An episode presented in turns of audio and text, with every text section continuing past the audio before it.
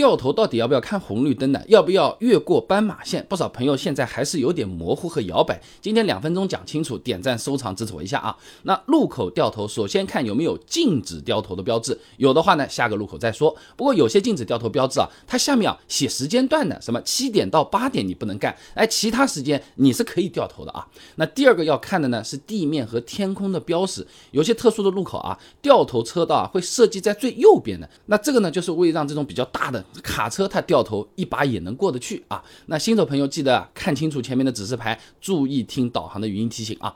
那其他一些比较大的路口呢，有好几条左转车道，一般掉头车道呢是在最左侧的，地面上也是画着标识的啊。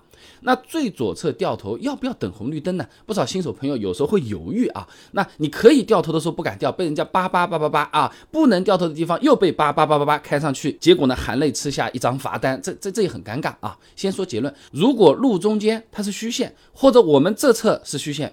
另一边它是实线，你不用等红绿灯啊，那直接是可以掉头的。有的时候还没到路口，中间就有一段虚线的，哎，直接是可以掉啊。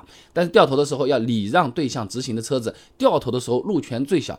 简单的讲就是碰到基本上都是咱们的责任啊，呃，多观察，尽量小心啊。那如果是路中间实线双黄线，哎，路口掉头就要看红绿灯了，等左转绿灯才能掉头。哎，有些大路口啊，左转车道前面啊有待转区的，掉头呢也要先进入这个待转区啊。而且呢，路口有斑马线的话，一定要越过斑马线再掉头，不然有可能也是会被扣分。呃，明文有规定啊，《道路交通安全法实施条例》第四十九条明确讲啊，机动车在人行横道上。是不允许掉头的，而且呢，有的车转弯半径比较大，那过了斑马线呢，哎，才能一把转过来。如果你转不过去，哎，在斑马线倒车的话，反而会堵住后面的车，而且也是增加你的盲区，增加你碰到行人的风险的。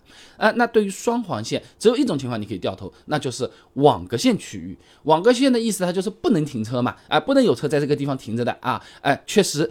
掉头它是可以的啊，那么除了路口掉头，各位新手朋友们开车还有哪些比较犹豫纠结、不好意思问的这些小问题？非常欢迎各位朋友在评论区留言。疑问比较多的呢，我。就不单独回了，干脆给大家做个视频。你可以先点个关注，说不定你提的那个问题后面就更新了，你马上也能知道。然后我的主页里面的话呢，有我开的自营商城。哎，如果你车子刚买，或者说需要买一些汽车用品啊，什么太阳膜、遮阳膜、镀膜剂各种啊，我们都有，也欢迎各位朋友到里面去货比三家看一看。